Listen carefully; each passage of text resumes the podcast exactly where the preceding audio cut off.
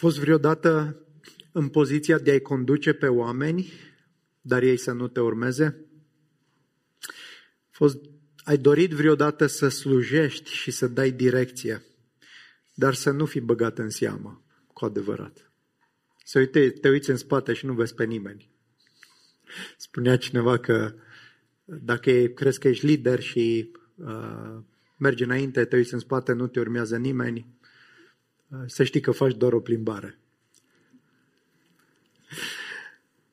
Ai fost vreodată, ai avut sentimentul acesta că oamenii nu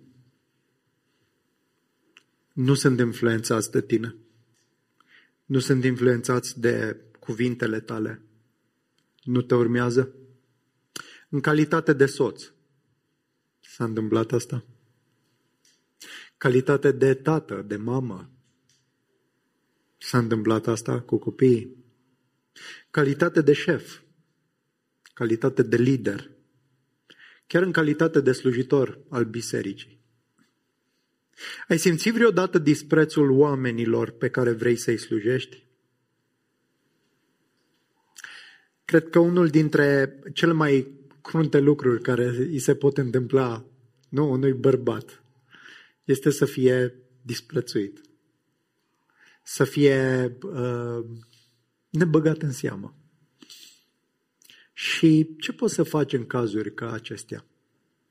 Și vreau să citim cu textul din Timotei. Continuăm seria noastră din 1 Timotei. Vă invit să deschidem la capitolul 4, set 11 până la 5 cu 2. Și o să vedem că în pasajul acesta Dumnezeu ne învață ce să facem ca să nu fim disprețuiți. Și vom vedea că sunt două căi. Este calea și abordarea noastră și este calea și abordarea crucii sau a cuvântului lui Dumnezeu. Poruncește și învață aceste lucruri, îi spunea Pavel lui Timotei.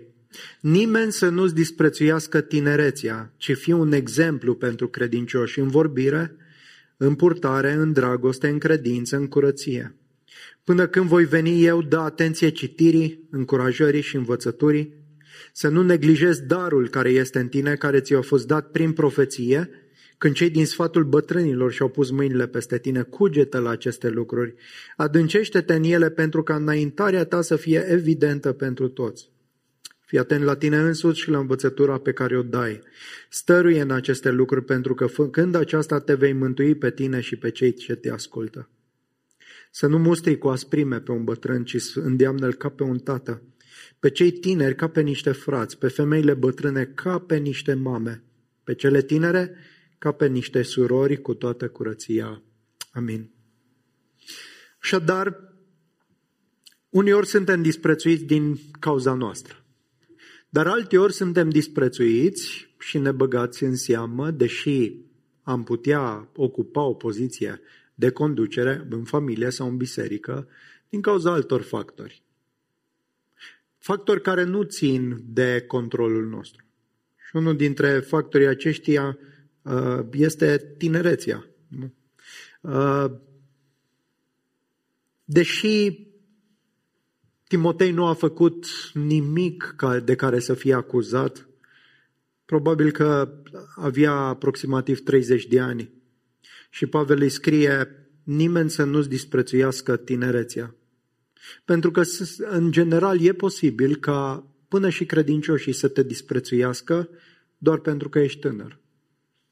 În biserica din Efes, unde Timotei trebuia să le reprezinte pe Pavel și să slujească acolo. Probabil că erau oameni cu mai multă experiență decât el, oameni mai în vârstă, oamenii, cel puțin din punct de vedere fizic, mai maturi. Și aceștia ar fi putut să spună, ce ne poate învăța un tinerel? Ce poate el să, cum poate el să ne ajute? Nu știa nici pe ce lume trăiește. Cei mai în vârstă sunt ispitiți să nu urmeze sau să nu asculte de un tânăr, chiar dacă acesta este prezbiter sau lider. Știm din altă parte că Timotei era și timid pe deasupra, lucru care complica lucrurile și oamenii puteau să profite de acest lucru. Vă aduceți aminte de regele David, pe când era doar un tinerel pregătit să-l înfrunte pe Goliat, merge pe câmpul de bătălie, laude pe acesta că îl disprețuiește, pe, îl bagiocorește pe Dumnezeu și Eliab, fratele lui mai mare, când l-a văzut venind pe câmpul de bătălie, l-a disprețuit. I-a spus, ce ai venit aici? Și cu cine ai lăsat acele puține oi în pustie? Toți frații mai mari erau pe câmpul de bătălie. Asta fac bărbații. Ăștia mai mici, tinerei, să se ocupe de oițe. Ce cauți aici? Ai, îți cunosc inima. E îngânfată, nu? David ajunge în cele din urmă să se lupte cu Goliat. Și Goliat și el îl disprețuiește. Când îl vede că e un tinerel, ne spune cuvântul că filistianul s-a uitat și când l-a văzut pe David l-a disprețuit, că acesta nu era decât un tinerel roșcovan cu un fățișare frumoasă. Și îi spune, sunt eu un câine de vii la mine cu tăiege? Da? Dispreț a arătat uh, așa, într-un mod uh, cât se poate de, de concret. E dificil să fii un lider tânăr, chiar și în biserică. Dar e adevărat și în alte contexte, și în contextele seculare. Oamenii socotesc că nu e suficient de pregătit, n-ai suficientă experiență, n-ai multe neajunsuri. Ce interesant este că și în contextul cultural, în contextul secular, oamenii îți, îți cer experiență, toți cer experiență. Dar unde să faci experiență? Nu? Când ai prea multă experiență, nu-i bine pentru că nu mai e vigoare, nu mai e tinerețe. Um, când cineva te disprețuiește pentru că ești tânăr, există dorința de a câștiga cumva respectul acestor oameni.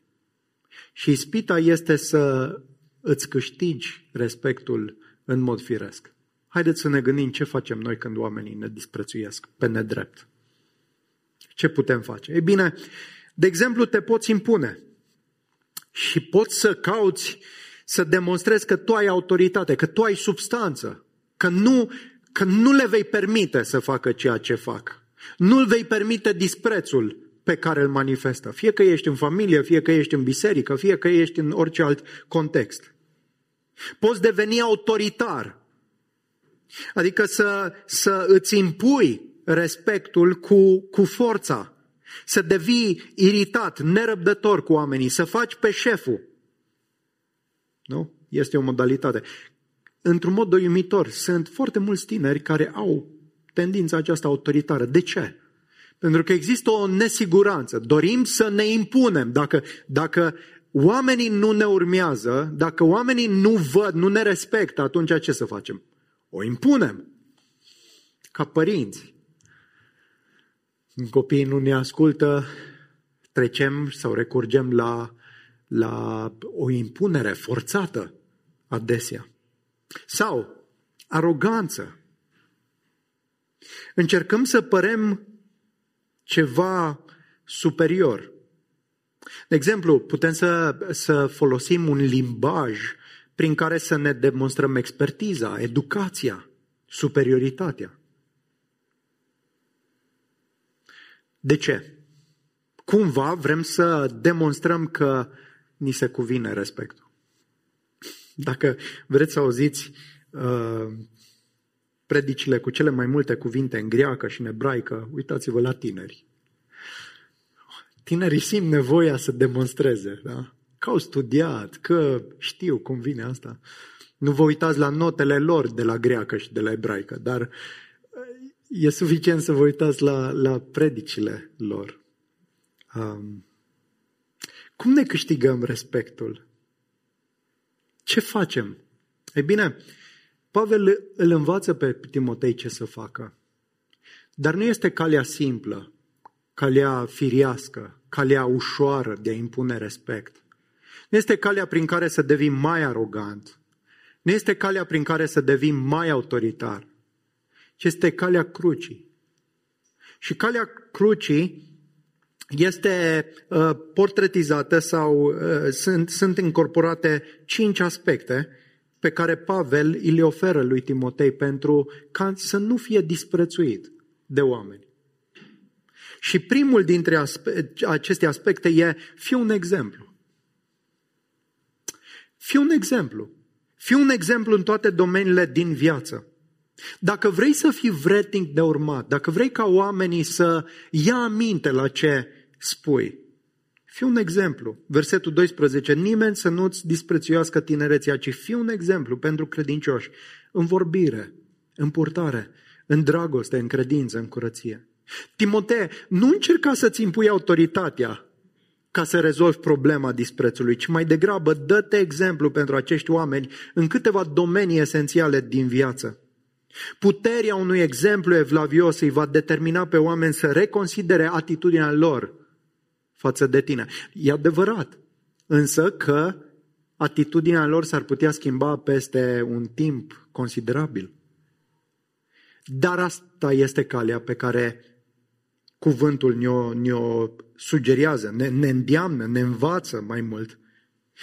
Fă în așa fel încât să întrupezi învățătura cuvântului în propria viață. Oamenii au nevoie în mod palpabil de persoane care întrupează învățătura creștină.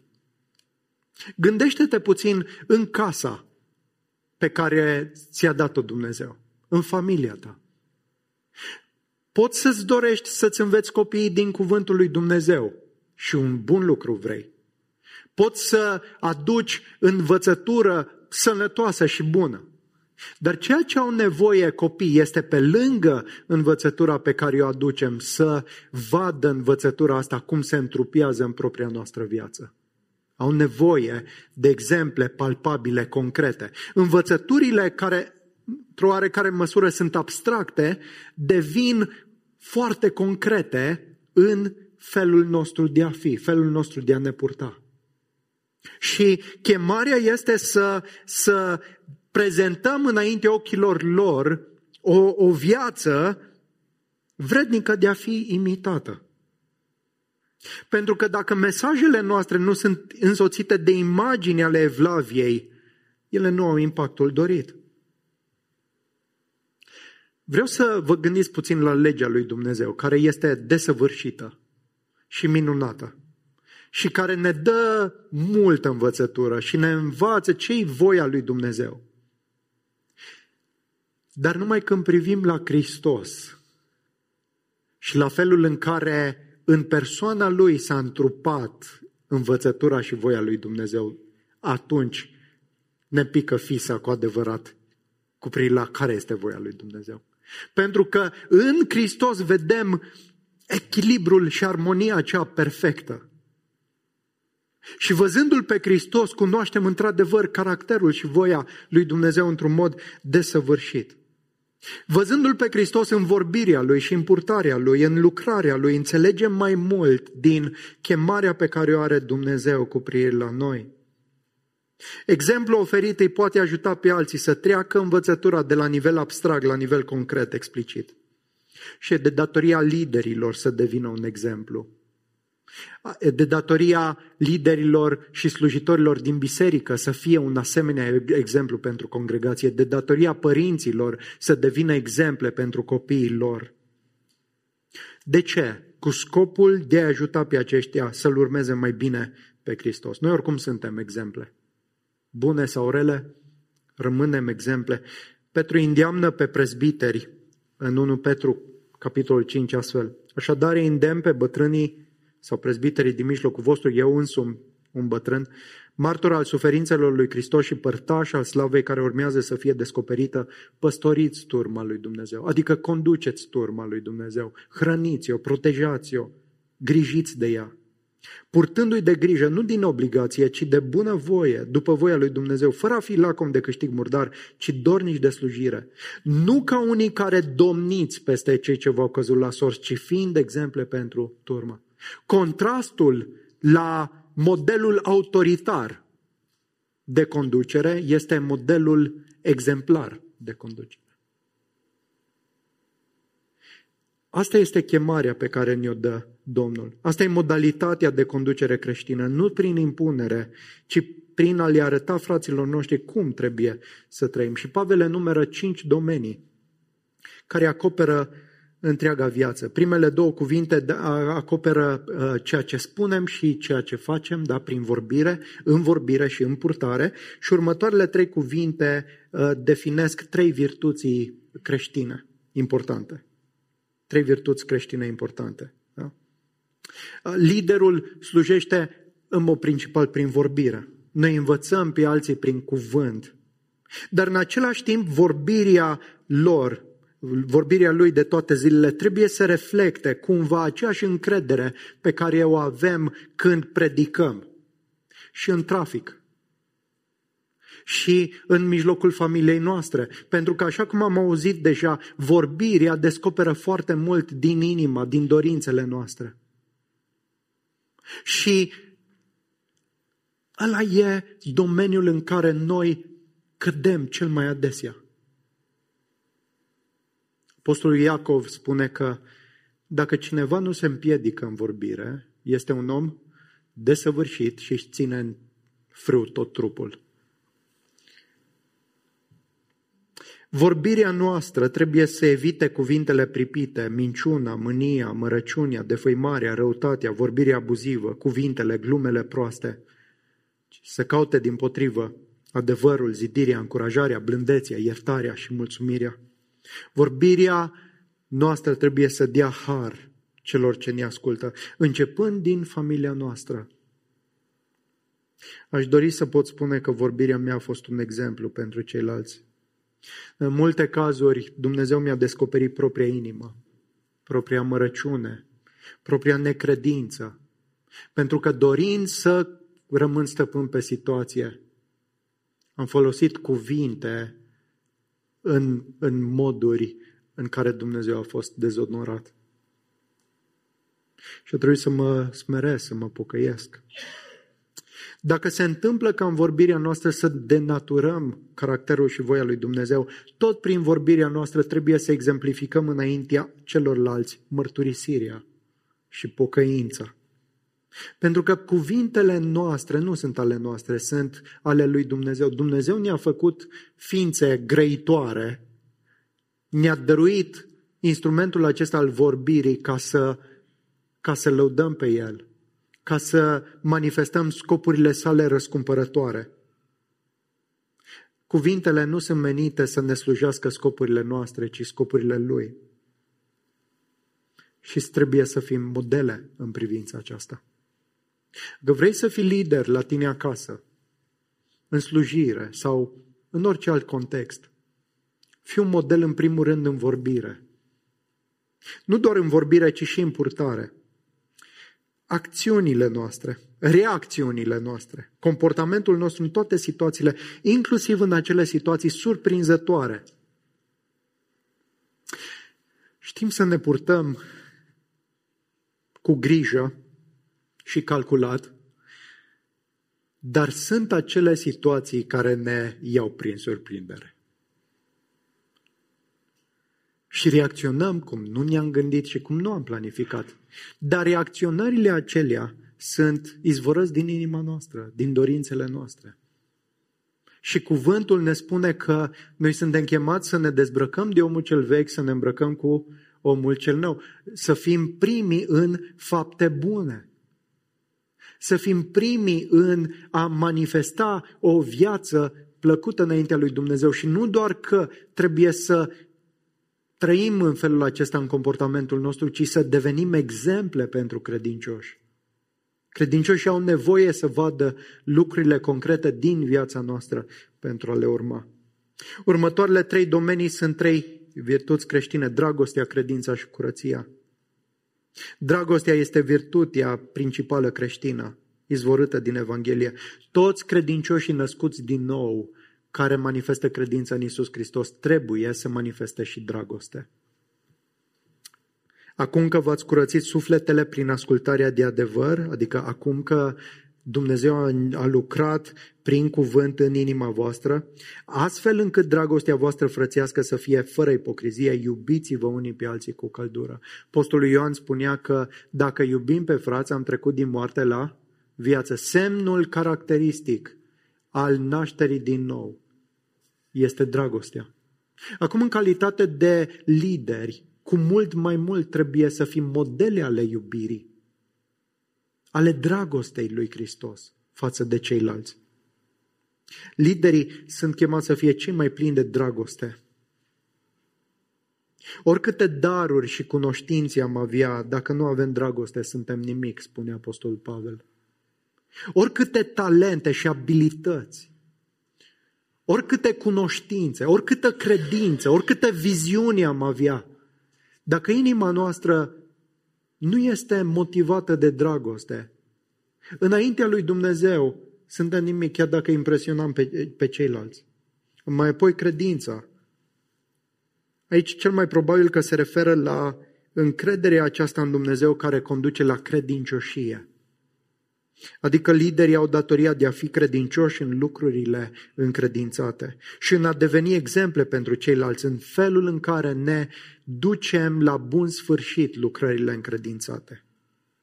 Curăția se referă în mod special la castitate. Liderii trebuie să dea exemple în ce privește curăția sexuală. Tiparul lor de a se purta cu femeile trebuie să fie ireproșabil și curat. Câte pagube produc acei lideri care, neveghind, se dau pradă necurățirii sexuale. Și dar noi ne ajutăm unii pe alții, devenind exemple unii pentru alții. Deși trăim într-o cultură individualistă în care credem că e viața mea, fac ce vreau cu ea, prin viața și felul tău de trai, îi influențez pe ceilalți. Autorul epistolei către vrei spune, croiți cărări drepte cu picioarele voastre, pentru că acel șchiop să nu se împiedice pe urmele tale. Noi croim, suntem chemați să croim cărări drepte, adică să fim exemple pentru cei din jurul nostru și astfel ne ajutăm unii pe alții și înțelegem că suntem responsabili unii față de alții. Ăsta este primul principiu. Fii un exemplu. Al doilea principiu. Bazează-te pe cuvânt. Bazează-te pe cuvânt. Încrede-te în cuvânt. Prioritizează cuvântul. Versetul 13. Dacă vrei să fii un, un lider vrednic de urmat, Pavel spune, până voi veni eu, dă atenție citirii, încurajării și învățăturii. Liderul unei biserici se distinge în mod special prin această responsabilitate pe care o are de a învăța scripturile pe oameni.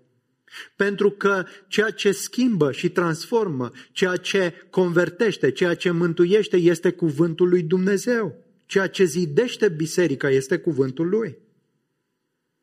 Sunt trei aspecte la care Timotei trebuie să dea atenție și noi la fel. Citire, încurajare și învățătură. Și citirea are de a face în mod deosebit cu citirea publică a cuvântului lui Dumnezeu. Întâlnirile publice, îi spune Pavel lui Timotei, trebuie să constia și să dea atenție citirii cuvântului lui Dumnezeu. Ce înseamnă asta? Înseamnă că textul cuvântului este, uh, este autoritatea noastră. Cuvintele acestea nu sunt cuvintele oamenilor doar, ci este cuvântul lui Dumnezeu, inspirat, infailibil, inerant, suficient. Și, dragilor, doar citirea cuvântului are impact enorm în viața congregației. Pentru că înțelegem că e vorba de cuvântul lui Dumnezeu. Când citim împreună cuvântul, doar actul citirii, până să ajungem la explicație, arată că Hristos este Domnul, că voia Lui este supremă în viața noastră. Nu este doar o obișnuință faptul că în predicare sau în închinare citim cuvântul. Cuvântul ne, ne învață să, să dăm atenție, să prioritizăm citirea cuvântului.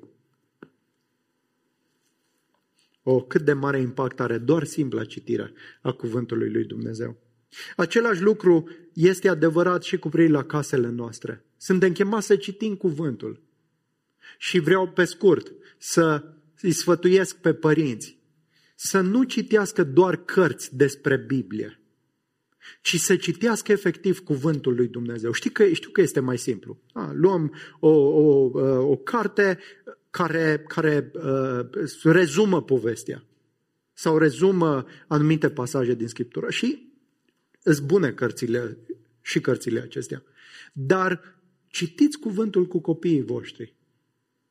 Treceți prin, lecturați împreună cu, cu copiii cuvântul lui Dumnezeu, pentru că cuvântul are autoritate.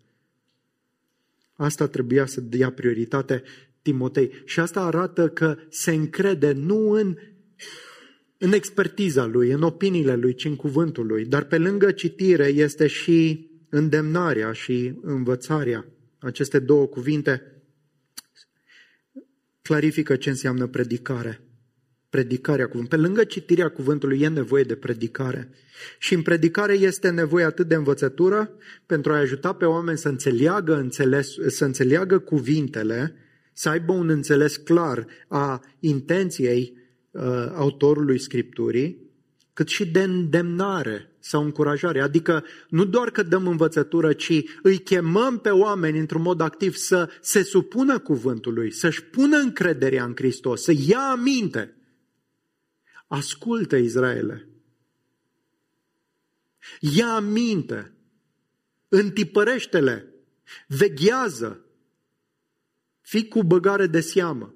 Împlinește-le. Și asta este ceea ce se întâmplă în, în predicare. Trebuie să-i chemăm pe oameni la acțiune, la aplicare. Și Timotei avea datoria, responsabilitatea de a face lucrul acesta.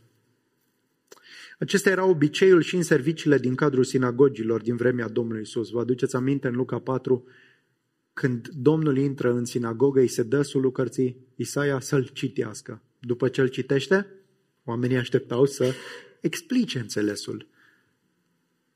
Și Domnul o face.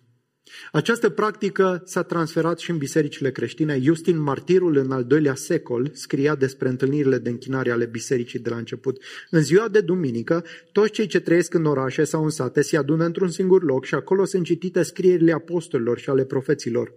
Atât cât timpul permite. Apoi, când lectorul a încheiat, conducătorul vorbește învățând și îndemnând, învățând și îndemnând oamenii să imite acele lucruri bune. Observați ce spune Justin Martirul, Martirul că asta, în, în biserica de la început, în serviciile de închinare, asta era central, era prioritar. Acum tendința este să umplem serviciile de închinare cu tot felul de elemente care nu sunt prescrise în cuvântul lui Dumnezeu. Și chiar dacă acele elemente sunt bune sau interesante, ele adesea restrâng timpul acordat citirii cuvântului și învățăturii și îndemnului din cuvânt. Și mulți, în discuțiile pe care le avem, e uh, de ce aici la Deo Gloria uh, nu avem tot felul de programe care pot fi interesante, nu zic nu. Există un motiv pentru care nu avem un program încărcat. Vrem să-l păstrăm simplu și să punem accent și să dăm prioritate, prioritate cuvântului lui Dumnezeu, închinării și rugăciunii. Asta suntem chemați să facem în biserică și asta suntem chemați să facem în familiile noastre. În al treilea rând, Folosește-ți darul spiritual cu încredere. Continuă să slujești. Continuă să slujești. Chiar când oamenii te disprețuiesc. Continuă să slujești. Timotei avea nevoie de încurajarea lui Pavel să-și ducă la îndeplinire slujba. În versetul 14 să nu neglijezi darul care este în tine, care ți-a fost dat prin profeție, când cei din sfatul prezbiterilor și-au pus mâinile peste tine. Pavel îi aduce aminte lui Timotei că au existat trei elemente când și-a început acesta lucrare. A primit un dar spiritual, nu știm exact la ce se referă darul spiritual, dar cel mai probabil avea de-a face cu învățarea cuvântului, cu păstorirea. Apoi, a avut o chemare clară, da, prin profeție, da, un cuvânt specific din partea lui Dumnezeu cu privire la Timotei și la lucrarea lui, și mai apoi confirmarea de către sfatul prezbiterilor prin punerea mâinilor. A fost o rânduire sau o ordinare la slujirea lui Timotei. Timotei a avut o chemare clară din partea Domnului la lucrarea Evangheliei. Numai că pericolul e ca totuși oamenii să te disprețuiască. Pericolul este ca să fii descurajat. Că doar Timotei nu este Pavel. N-are nici experiența lui, n-are nici abilitatea lui, n-are nici maturitatea lui. Și Pavel îi spune, Timotee, nu neglija darul care a fost uh, pus în tine. L-ai primit, aduți aminte că Dumnezeu te-a chemat în, în slujire, indiferent de cât de mulți oameni te disprețuiesc, continuă să slujești. Ești răspunzător înaintea lui Dumnezeu, El ți-a dat darul acesta. Și pe măsură ce îți folosești darul, iată ce se întâmplă. Ei bine, cugete la aceste lucruri, versetul 15, adâncește-te în ele pentru ca înaintarea ta să fie evidentă pentru toți. Pe măsură ce slujești, vei crește, vei progresa. Da, nu înseamnă că dacă ai darul, acum tot ceea ce faci va fi desăvârșit. Nu, nu, nu, oamenii vor fi nemulțumiți de multe ori. Cu toate acestea, continuă să slujești. Pentru că îl slujești pe Domnul și zidești biserica. Și ce se va întâmpla când folosești darul pe care ți l-a dat Domnul? Crești. Oamenii vor vedea, în timp, vor vedea lucrul acesta. Vei zidi biserica lui Hristos. Pericolul este să te retragi, să spui, apoi eu nu am mare lucru, uh, nu am ce să ofer, nu am nu știu ce abilități. Aduceți aminte de pilda Domnului cu talanții? Când Domnul a dat unor oameni diferiți, uh, diferite, diferiți talanți, a unuia cinci, altuia doi, altuia unu, ca să-i pună în negoț, ca să-i folosească pentru stăpân, să-i administreze bine. Cel care a primit un singur talent, ce-o fi zis? Păi eu n-am nici doi, n-am nici cinci. Stăpânul e un stăpân greu de mulțumit, n-are rost. Și-a îngropat talentul. Și stăpânul când s-a întors, l-a mustrat pe omul acesta. L-a evaluat ca fiind un rob viclean și leneș, un om rău, un rob rău. Darurile spirituale pe care le-ai primit trebuie folosite în slujirea fraților. Continuă să slujești, în mijlocul disprețului chiar. Fii un exemplu, dă prioritate cuvântului, continuă să slujești. În al patrulea rând, veghează asupra vieții tale personale și a învățăturii date. Al patrulea principiu al liderului vrednic de urmat este să veghezi asupra vieții sale personale și a învățăturii date. Versetul 16, fii atent la tine însuși și la învățătura pe care o dai, stăruie în aceste lucruri, pentru că făcând aceasta te vei mântui pe tine și pe cei ce te ascultă. Unul din pericolele situației în care ești disprețuit este să spui, oricum, oamenii nu apreciază. La ce folos? La ce folos? La ce folos să veghez asupra vieții mele? La ce folos să fiu preocupat de, de slujirea și de învățătura pe care o dau? Dar dacă ești disprețuit din vari motive, cuvântul te îndeamnă să veghezi asupra ta și asupra învățăturii pe care o dai. Avem pericolul de care am vorbit și în mesajul trecut, de a ne focaliza, de exemplu, pe slujire, pe învățătură, dar a uita de viața noastră personală, de hrănirea noastră, de evlavia noastră, de antrenarea în evlavie.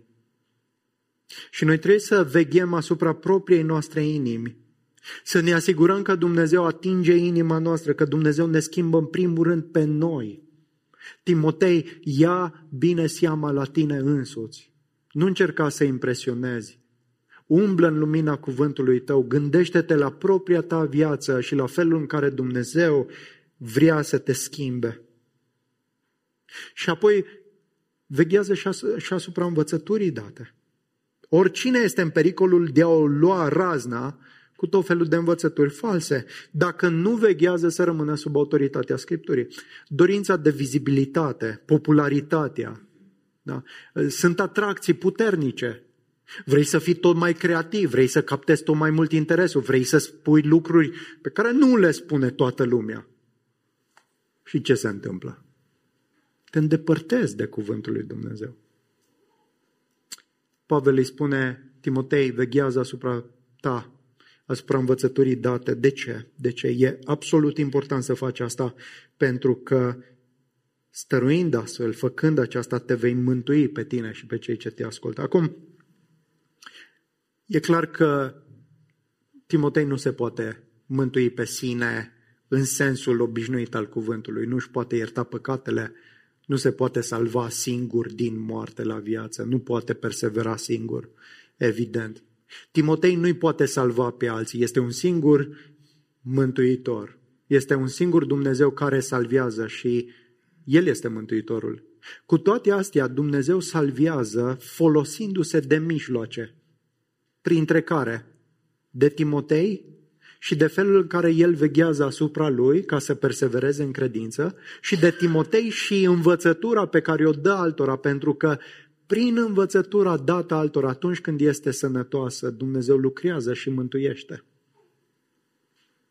Când nu ești interesat de aceste lucruri, zici, păi, nici viața mea nu contează, a, cum era mai de mult un acțibild pe care scria nu mă urmați pe mine, urmați-l pe, pe Isus. Da? A, nu contează. Cum. Uitați-vă la Hristos. Nu, nu, nu.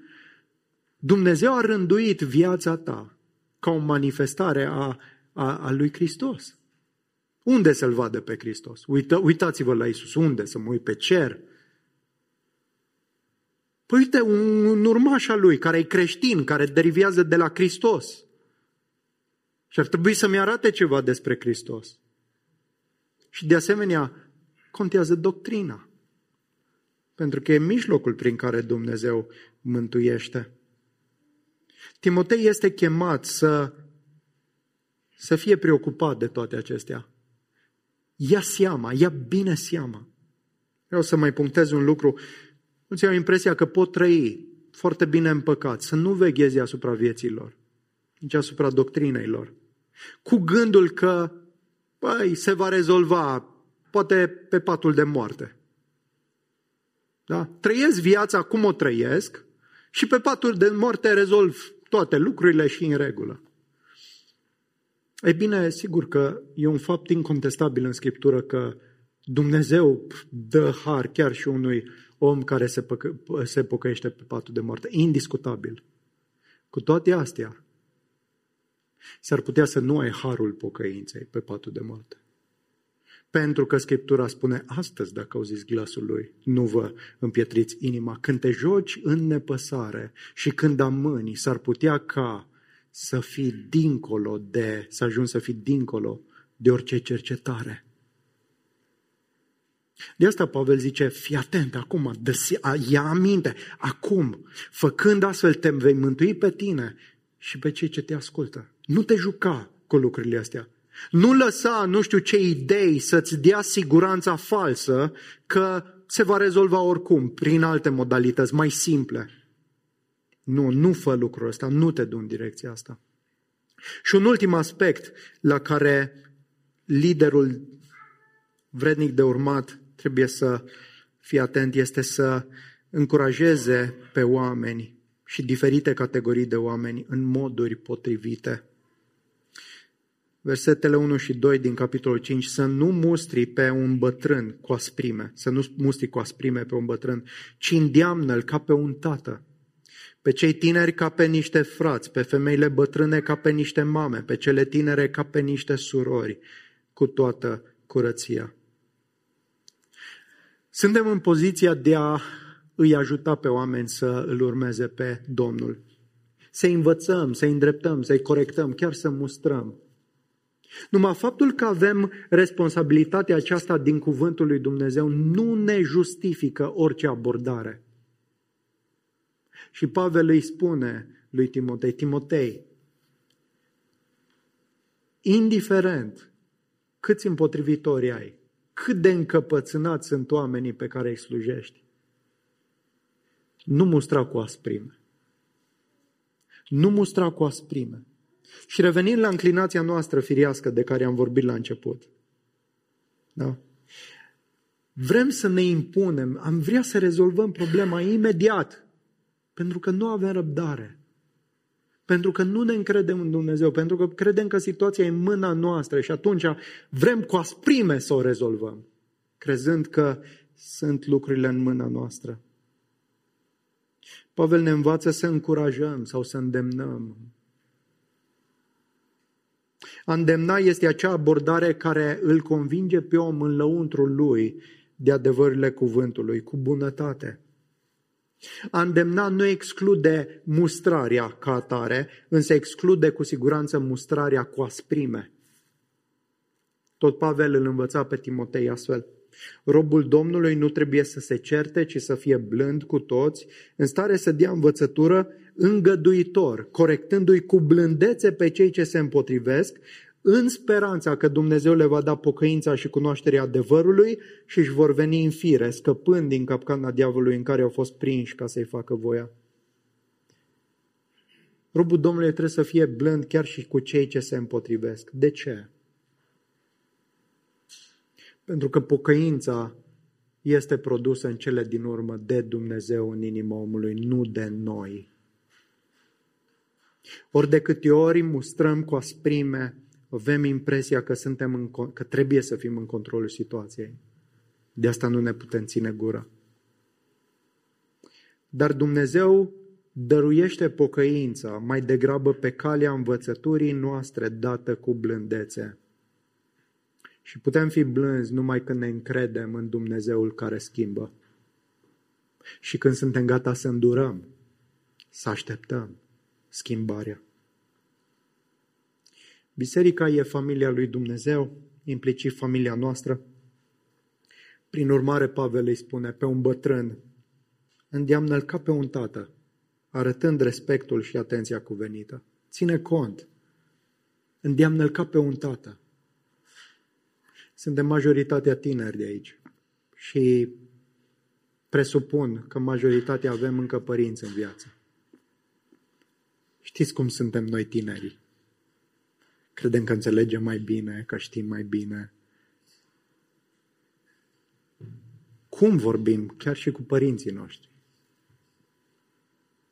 S-ar putea să-i repezim, să-i mustrăm cu asprime. Cuvântul Evanghelia ne interzice să facem asta. Deci să învățăm, chiar, chiar dacă e nevoie de mustrare, să o facem cu un demnul unui tată, dând acord, acordând respectul. La fel și în biserică. Pe frați, pe, pe, pe, pe tineri, cum să o faci? Ca pe niște frați. Ideea e, îți pasă de fratele tău. Ești preocupat de el. Nu vrei să tai relația cu el, ci vrei să-l câștigi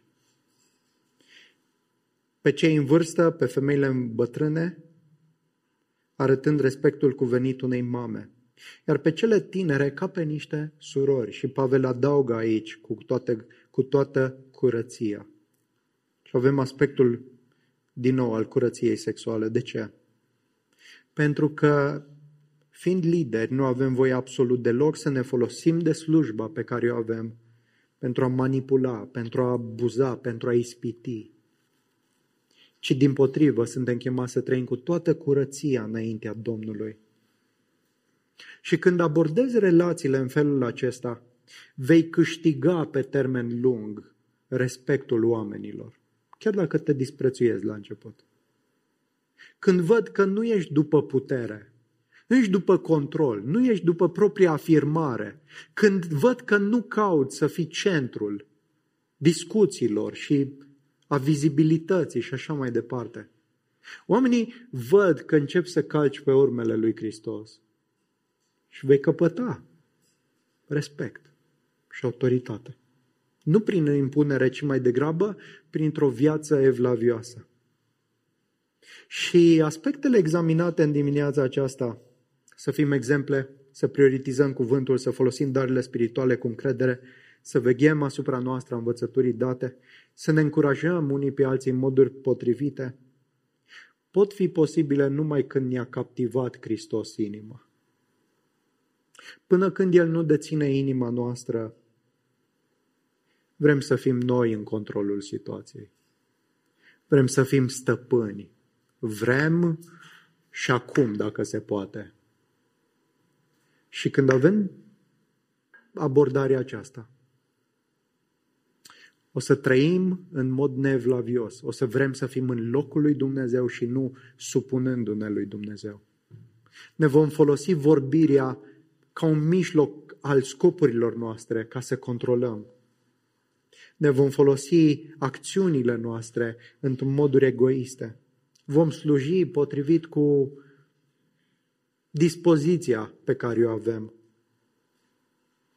Nu vom veghea asupra noastră și a învățăturii pe care o dăm și vom zdrobi, vom răni în relațiile noastre.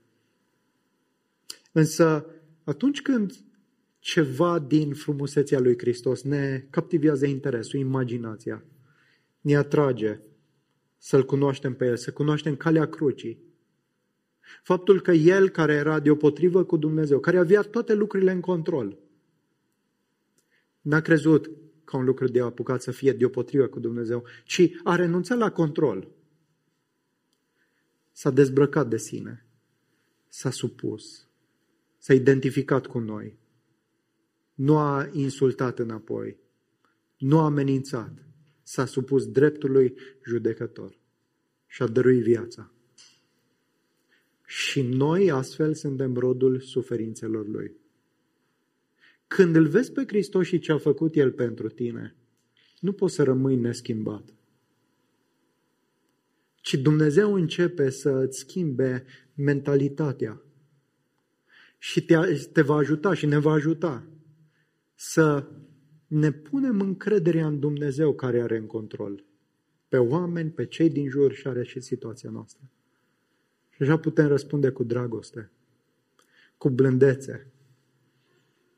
Și aceasta pentru gloria Lui. Și vreau să vă îndemn, cu mine începând, să privim mai mult la Hristos. Și privind mai mult la Hristos, având inima supusă controlului Său, vom putea să trăim într-un mod în care să reflectăm gloria Lui, să reflectăm miriasma Lui și oamenii vor vedea. Credincioșii, pentru credincioși vom fi o miriasmă de la viață la viață, adică îi vom ajuta să progreseze în cunoașterea Domnului. Și vom fi miriasmă chiar și pentru cei necredincioși care ne vor respinge, dar de la moarte la moarte. Însă în toate noi vom rămâne miriasmă lui Hristos. Tatăl nostru, mulțumim tare mult pentru dimineața aceasta, pentru cuvântul pe care ni l-ai dat. Te rugăm tare mult să ne ajut să renunțăm la noi înșine și să ne încredem de plin în Tine. Recunoaștem că de multe ori suntem suspicioși, nu avem încredere că Tu știi mai bine și vrem să ne impunem. Te rugăm mai milă de noi, schimbă-ne, transformă-ne și ajută-ne să te urmăm cu credincioșie în numele Domnului Isus. Amin.